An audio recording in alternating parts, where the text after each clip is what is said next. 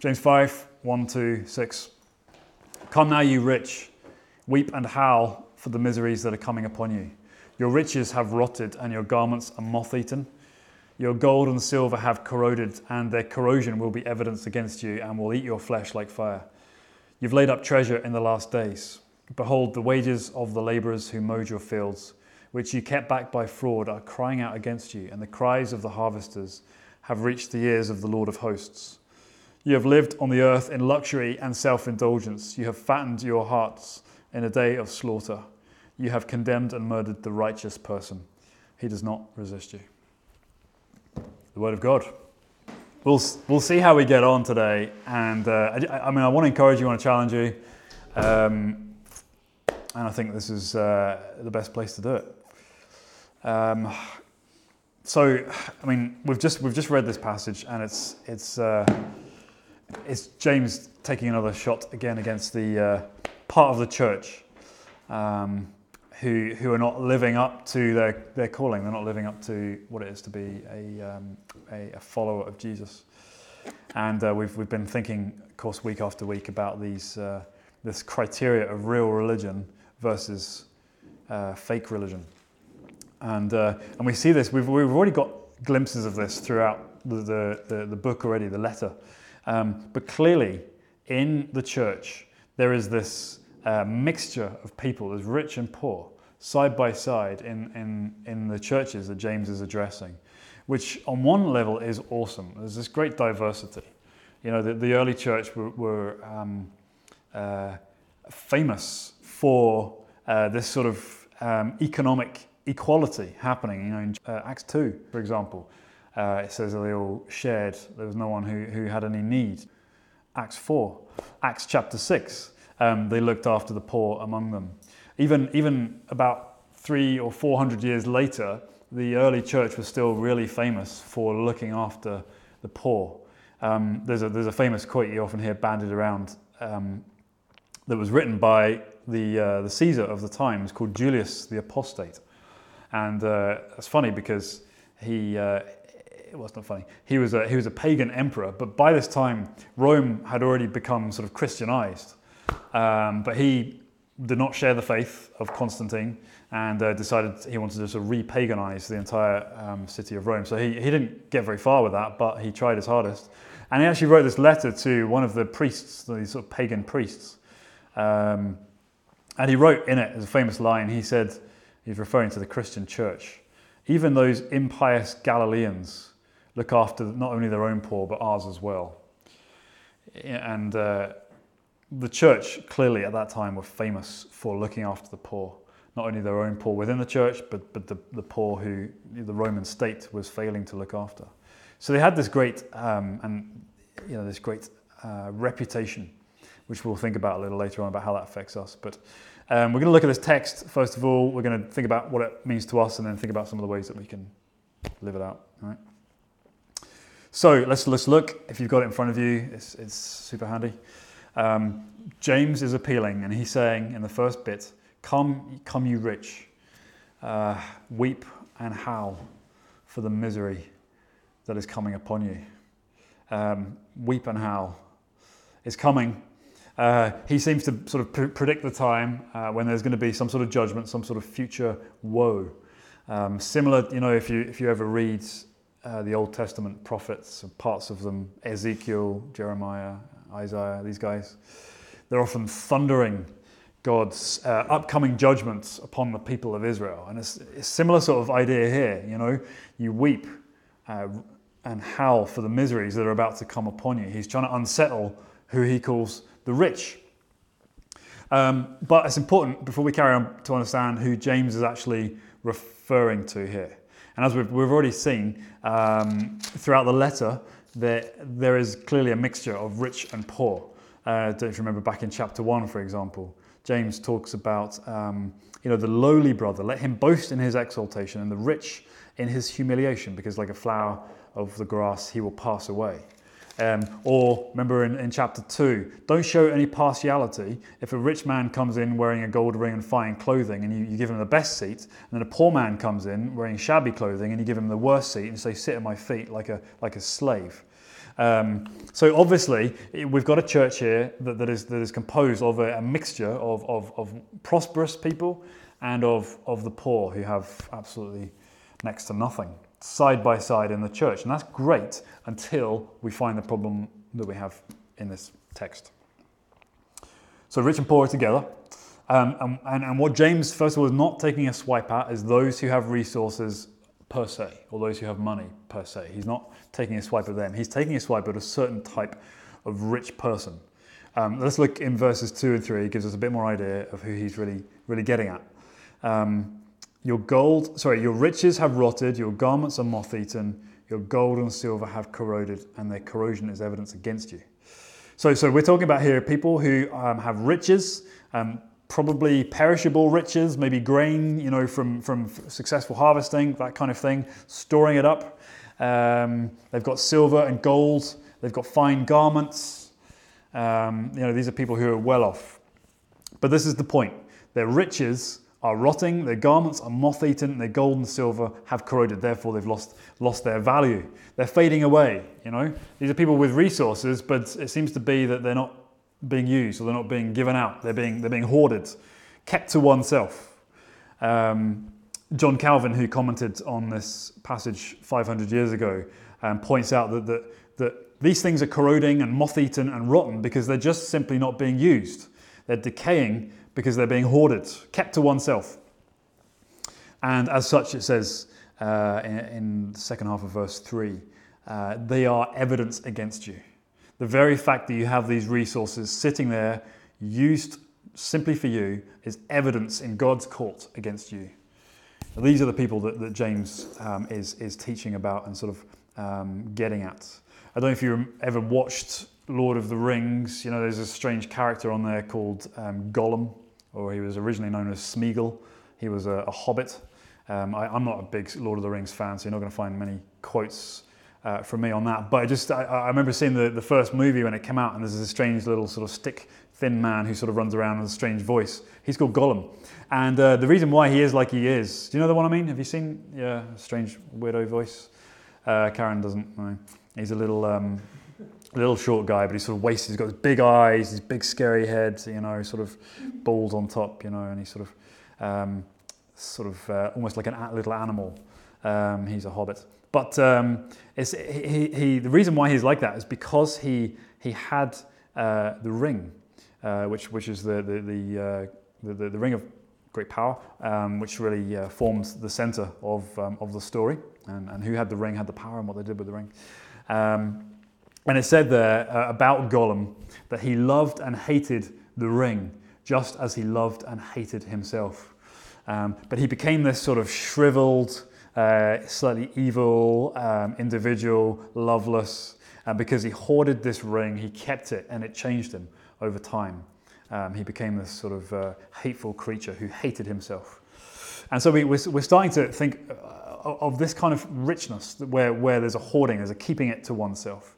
Uh, he even says in verse 3, you know, you're laying up your treasure in the last days. You know, you're, you're stocking it away, you're storing it saving it for yourself, amassing your own wealth. On and on and on you go, says James.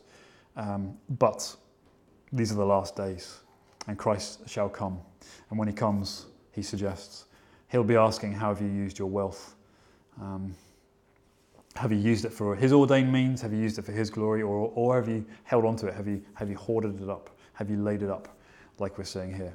A few more thoughts on that later. Um, Let's carry on. The rich, what, they, what else have they done? Not only are they hoarding and holding on to their resources rather than using them for God and His glory, they, they are restricting or keeping back uh, the, the wages that they should have paid to the laborers. Verses 4 and 5. Um, you've kept it back by frauds. You know, um, these wages are actually crying out. The cries of the harvesters who you have shortchanged have reached the Lord of hosts. This is another piece of evidence against the rich that James is, is, is speaking to. Um, not only have they been hoarding, but they've also been defrauding. They've been withholding by, by underpaying. Um, and again, this is nothing new, particularly for, uh, for the Israelites. It was put into Israelite law. You know, um, we covered this a, a, few times in, in, in uh, the Ten Commandments uh, series. Um, Leviticus 19, for example, says, God says to the people, You shall not oppress your neighbor or rob him. The wages of a hired servant shall not remain, remain with you all night until the morning. You know, you have to pay someone on time, pay them well, pay them on time. And yet here we have this situation with these certain class of rich in the church who are withholding that which is due to their hired staff, you know, to those sort of uh, the the the the, um, the labourers, you know, um, crying out. It says they're crying out to to God. Um, there's something there's something um, very powerful in God's heart uh, when He hears the cries of His afflicted people. You know, the people of Israel themselves cried out to God when they were in, in Egypt, in slavery. And it's their cries that rose before God. And, and, and, and uh, he, he acted, He redeemed them, he, sl- he saved them. And here we have then the cries of the harvesters, not from the people of Israel, but from the people of the church who are hired by the rich in the church, crying out to God. And, and, and when that happens, God does not remain silent, He does not remain still. He comes in judgment against those who have caused oppression. And that's what James is threatening here. Um, you've been shortchanging your hired workers. You know, in verse 5, you've lived, this is it's filthy, you know. Uh, you've lived on the earth in luxury and in self indulgence. You've, you've, you've, you've lived spending your own resources on yourself for your own comfort, for your own luxury, but look at the expense. You know, uh, it's come at the expense of defrauding your hired laborers. Goes even further in verse 6 you have condemned and murdered the, the righteous person. He does not resist you.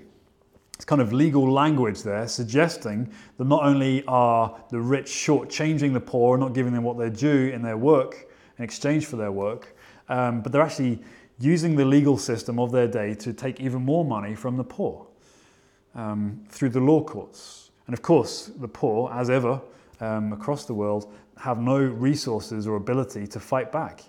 Um, they have they cannot hire good lawyers or what have you to to, to um, you know to, to fight back, and so uh, you just you, you're continuing to take money from from the poor. These these uh, selfish, presumptuous, rich people. But again, let's let's be reminded here. This is this is horrible to read about. Um, very, very stark in James's terminology, but we have to remind ourselves this is happening in the church. Right? These are, these are, these are people who, who are sat in the church who are listening to this message. Um, and it's against such rich people that God is speaking um, judgment through the person of James. When I was in um, Ghana with IJM a couple, of years ago, year and a half ago, um, so much of the what they were trying to do from a preventative strategy, uh, aside from building cases and taking people to court and putting them in prison, they, they, they sought to try and change the culture upstream, if you like, um, to, to show people, communities, etc., all around the huge Volta Lake where the slavery was happening in the fishing industry, to show them that it's not okay to do this. And, and, and uh, they did this primarily through the local church. Why did they do it through the local church? Because these slave owners were not the bad guys who run around in the bushes in, in, in the thick of night and no one knows who they are. They're sat in the churches. These are people who profess faith. Some of them are elders of the churches, uh, respected people. Um, that's, that's how they get away with it. That's how they can convince the poor, poor families, um, give me your son, give me your daughter. I will give them a good education. I will give them a good training in the fishing industry. And of course, that training is, is, um, is, is child labour. It's oppressive. It's seven days a week. It's waking up at five in the morning. It's going to bed at 10 o'clock at night. It's diving down, you know, not knowing whether you're going to come up again when you unhook the nets and all this sort of stuff. And this is in the churches. And this is the kind of thing that James is, is talking about here. These, you rich, you know, weep and wail for the miseries that are coming on you. Um, it's also very instructive that, that uh, it has reached the ears of the Lord of hosts. This is the only time when James uses this term in the whole of his letter. Usually it's Lord, uh, or God, but Lord of hosts is a, is a, um, an Old Testament term, Lord Almighty, sometimes you, you, may have heard of, Lord of heaven's armies. It is, it is the Lord who is in charge of the armies of heaven, and it is to his ear that the cries of the oppressed and the, the, the poor have risen up. Um, he's not someone, obviously, that you want to mess with. Um, he is the commander of Lord, the, the, the armies of, of, of heaven. And you've fattened your hearts in a day of slaughter. This kind of behavior, he says, this injustice, is, is you simply fattening yourself for that day uh, of judgment and slaughter, kind of like a, an abattoir. You know, you're going to get shipped off and, and your blood will be spilt because of all this. So these are the kind of themes that James is addressing, right? And these are the sort of rich people, not rich per se, but these sort of the way you become rich and what you do with your riches. Um, and so, so let's just think then, um, if that's what James is getting at, you know, what relevance does this have for us here, sat here around this table? Um, what relevance does that have for our church uh, going forward? Because evidently there's some sort of uh, feudal system here, you know, wealthy landowners, and you've got, um, you know, the sort of the, the, the workers under, underneath them. How is that relevant for us? Maybe even in medieval times, you know, with the feudal system, the, the lords and the peasants, but, but not really now. You know, not really now in our uh, in our the way of our society, maybe in other countries, but but not so much here. We we can think to ourselves. Um, perhaps even more personally, uh, looking you know looking within ourselves, there's very few of us who who are sort of way off on the chart of, of great riches and, and landowners and, and, and resources. Um, to the extent we're, we're reading here for sure. Um, but, but let's not let ourselves off the hook quite so easily. Uh, when, when we look at ourselves and the way that we handle our, our resources, be they the money in our bank or the money we get paid, uh, the, the, the uh, gifts that we have in terms of the spiritual gifts we have, and the, the, the, physical resources we have, such as our homes and our, you know, our transport and our jobs and all that sort of stuff. Um, let's, let's look at that for a second and ask ourselves how much are we using our resources, however you define it? How much are we using that for God and His glory, to extend His kingdom? And how much are we using that to hoard for ourselves and to spend it on our own luxury? I'm not after you telling me a number or a percentage or anything like that, but it's a question that I believe the text will, will force us to ask when we look at ourselves? How much are we laying up for ourselves? Is our general predisposition um, that whatever resource we have, that we're using it for ourselves and our luxury and our comfort and our self indulgence? Um, are, we, are we heaping it up? Are we saving it? I mean, of course, saving is good. Resources are good. It is not a bad thing to, to use our, uh, our money to, to buy nice things or to go on holiday or whatever. That's all okay. It's completely fine. Um, I've enjoyed all of those myself and, and look forward to the, more in the future. Um, but there comes a time, doesn't there, when we can convince ourselves that, that we're due it, that we're owed it, that we're just saving for a rainy day. Uh, and, and, and, actually, that's not just wise stewardship. That can be a cover for this kind of hoarding, this, this sort of spending on ourselves, uh, laying up our own treasures, as opposed to use, using uh, our resources for God and His, and His kingdom. How do we know when we've crossed the line? Um, that's a good question. I'm not sure what the answer is to that. Um, but it seems to be, um, as we saw earlier on, that what we hang on to or seek to hang on to will, will rot, it will become moth eaten, it will become corroded by nature of us not using it. Uh, or rather, not using it for its intended means, our intended purpose, which is God's kingdom to come, His will be done. Uh, as we saw last week, living as the Lord wills you know, living in His uh, uh, in His way rather than for ourselves. So you might think to yourself, well, we don't have much money. Um, we certainly, I, I, look at myself, my money just flies out, right? It comes into the account straight away and it's gone. Um, mortgage, payments, house stuff, all that. Okay, it's in and it's out. So I don't have personally loads of savings, uh, blah, blah, blah. You, you might sit here and think, well, look at your house, you've got plenty here tied up, and we do, thank God, it's great and everything. Um, but I, I, think that I can't let myself out of this by thinking, well, because I don't have £50,000 stored in my bank account, therefore this doesn't apply to me. It very much does. How am I using what I have um, for God and His kingdom to build the church and to, to, um, to say, Your kingdom come, your will be done. Let's, let's not get to the stage as a church where we are corporately doing this. We are amassing our resources and we are not using them for the kingdom of God. We're not using them to train missionaries, to, to equip the saints. We're not using it to invest in the next generation, to provide gospel resources, blah, blah, blah. We want to be doing all that. We want to be serving the poor. We want to be giving money to plants across the world. So churches can fall into this, this as well, I fully believe. Um, of course, if you're in a position of, of um, uh, you know, authority at work, um, particularly if you're a boss or if you have your own company, then of course, I don't know if any of you are here, I don't think you are, but uh, it's entirely possible to uh, defraud your workers by underpaying them, undercutting them, you know, to impress your boss, just getting away with it, uh, you know, a, a, tighter margin. So there's ways that we can we can all do this.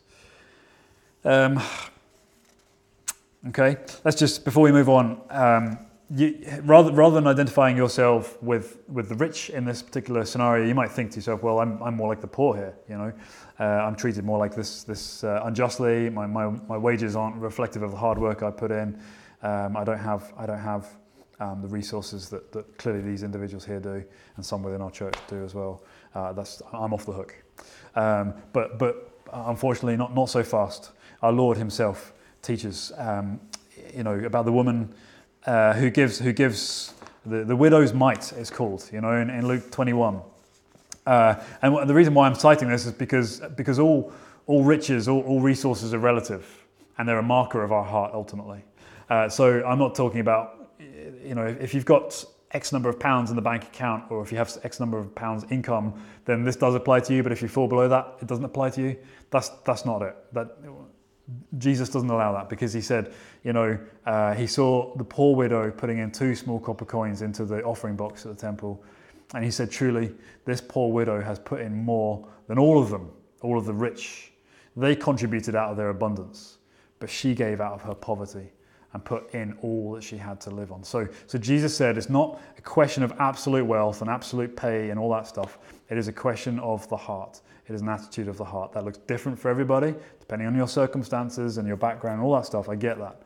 But um, this uh, can apply to your two small copper coins as well. Are you going to hoard it? Are you going to lay it up for yourself? Or are you going to use it to the glory of God? We're not talking about being reckless, about being stupid. We've got to plan for the future. We've got to be sensible with our money, certainly. But Jesus said at the end of the day, this is a heart condition about how we use our resources. Right. So I wonder, um, as we're going through this, uh, just throwing things out there at the moment, but do you recognize any of these tendencies in your own heart uh, when, when it comes to your attitude towards money and, and resources in general? Um, I wonder if any of these, these attitudes um, are found in your own heart, you know, that James is criticizing here. Um, maybe, maybe not. Um, sorry, that's my child. Uh, I don't know if you ever watch the likes of um, Law and Order. I love Law and Order. It's one of my favourite shows. It's old now. They don't do them anymore so much, but uh, the old ones are the best. I quite often talk when, when, when a crime is committed, quite often a murder or something like that. Um, you know, the crime, the crime requires three things in order, generally, for it to happen. It requires the motive, the means, and the opportunity. And then when all those three things come together, then you know, why not commit the crime? Uh, the motive, which is the drive or the desire to do it. Uh, the means is in the ability to do it. You have the axe in the back of your car, which you can use to chop someone's head off or, or shoot them with a gun or whatever, or, or, or, do it. And also the opportunity. Um, you've got, you, you, might have the motive to do it. You really want to kill the guy. You've got the axe in the back of your car to go and do it, or, whatever. Just using, uh, you know, off the top of my head here. Um, but do you have the opportunity to do it? You know, um, are you going to go when it's in a busy shopping centre and you're going to get nailed, or are you going to go when, when it's just you know he's on his own and you get the chance? And so all three have to come about: means, motive, and opportunity. And why am I saying this to you and to us? Um, we we may not have the means to oppress the poor in, in, in the way that we see in, in verses 1 through 6. Um, we may not even have the opportunity to do it, even if we wanted to do it. Um, I don't think people generally think to themselves, even very bad, naughty people, I'm going to go and oppress the poor. Uh, they just see the poor uh, as an opportunity to get money or to, to, to pull a fast one or whatever. Um, but in general, means, motive, and opportunity. Uh, we may not have the means, we may not have the opportunity, uh, but when it comes to what we do with our resources and how we treat the poor, um, we may have uh, the same motive that we're talking about here, um, the, the, the, sort of inner motivation. Um, the Bible, unfortunately, teaches that we, that we do have that motive. We have a, a heart, um, as, as, as Luther teaches, which is curved in on itself, incurvatus in se, turned in on itself, all about itself, all about its own glory, all about its own comfort, its own desire. This is how we are left to our own devices. It's the effect of, of the fall, it's the effect of sinfulness. Uh, we may not have the means or the motive to oppress and to extort money and to, and to, and to lay up, but we, we, we certainly all share this one thing in common, which is the motive. It's the heart, the heart behind the whole thing. Left to our own devices, we indeed will serve ourselves. We're made for God, as we see in Genesis 1 and 2, but we live for ourselves, as we see in Genesis 3 and following. Um, we just may lack the opportunity. So, what is the inclination of your heart? When it comes to how you use your, your money. Um, one thing is clear we can't just make a decision to sort of wake up one day and suddenly start to prioritize God as if we haven't done that before. We'll start living for Him. We can't just do that. We can't just change our motivation to, to live for Him on our own steam. Um, the, reason, the reason for that is that uh, this, this sinfulness, this turning in on ourselves is so deep, uh, it's so profound. Of course, um, so affects our deepest motivations um, that we can't just undo that by a series of good decisions. Um, that's what Luther was getting at, as the human heart's curved in on itself. The Apostle Paul puts it in slightly different language. In Romans 6, he talks about us being uh, bound to sin, captive to sin, slave to sin. Can't just unleash yourself if you're a slave. Someone has to come in from outside and let you out of the prison, um, give you freedom from an outside power. Um, just like Gollum, you know, in the uh, in the Lord of the Rings, he he he became controlled, uh, contorted, twisted over time. He couldn't just decide to untwist himself. Uh, there had to be a greater power that came in from the outside upon him. Verse six: You have condemned and murdered the righteous person. He does not resist you. Um, this immediate context, of course, is to the, to the poor, um, but ultimately it points to the one who is truly righteous, uh, the only righteous one, which is Jesus. All right, maybe you can see where this is going. Christ is the only truly righteous sufferer. He, in the gospel, Jesus, um, of course, gave, gave up his riches so that he could become poor for us. He was mistreated by the rich and powerful of his time, by the religious leaders. He gave himself to the will of the Father. Um, you know, he, he was condemned by wicked people who worked the system to get him out of the picture, much like we see in verse 6 here. He was oppressed, he was murdered, he had his life snubbed out, he was nailed to the cross, and yet, just like here it says in the Bible, he did not resist, right? Isaiah 53. As a sheep is silent before its shearers, so he did not open his mouth. Christ was the only righteous sufferer, uh, suffered the greatest form of injustice and oppression that the world has ever seen. And so that gives us the key, that gives us the clue about how we can be saved from our own selfish desires, our inward facing hearts that, that cannot just untwist themselves or we cannot untwist. It's something to do with what Christ did in our place that can unravel the inward facing parts of our heart. Um, and that's the good thing, that's the great thing, isn't it, about the gospel? The, the, the death and resurrection of Jesus um, is powerful enough to untwist even the most contorted and inward facing human heart. Um, and that's how the gospel gives us new hearts. Uh, our sin has been dealt with through Jesus. Uh, our punishment has been taken away through Jesus. Our guilt has been washed away. Our inward facing hearts have been removed. We've been given new hearts in the Holy Spirit. That's how the gospel changes our hearts. And, and that's where we start. That is the most basic building block to us becoming a people renowned for serving the poor and for tremendous generous, generosity um, with the use of our resources. So we've got Christ, we've got how he became the righteous sufferer for us. Let's just close out by thinking how then can we how can we apply this to our attitude towards the poor? Um, how, how, can the fact that Jesus became poor for us help us um, in our church and outside of our church as well? Um,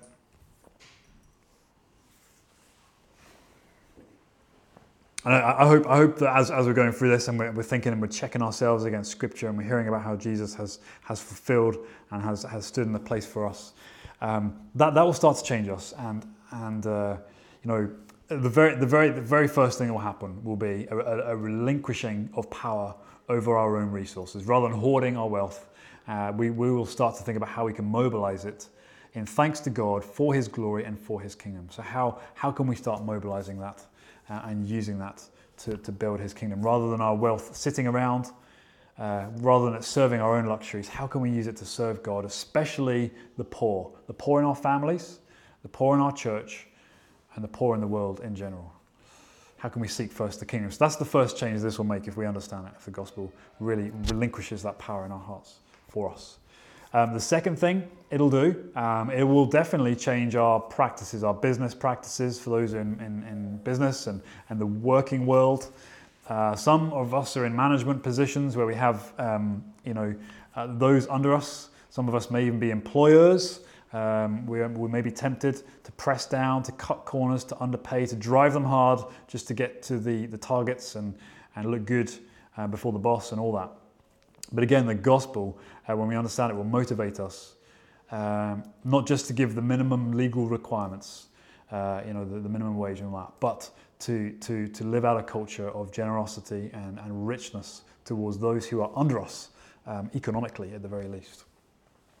So, just a few thoughts about how we, we as a church are going to do this, or are doing this, and opportunities that we have, and then that's us done.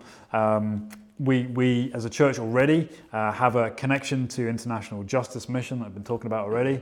Um, and you, you, guys are all, all aware of this uh, and how uh, our connection to them and our prayers and our, our giving um, will be one small way that we can live out a, a, a concern for the poor, um, especially those who are oppressed by what we're seeing here in the churches. We're going to watch a little video in a few minutes um, just to stir your hearts.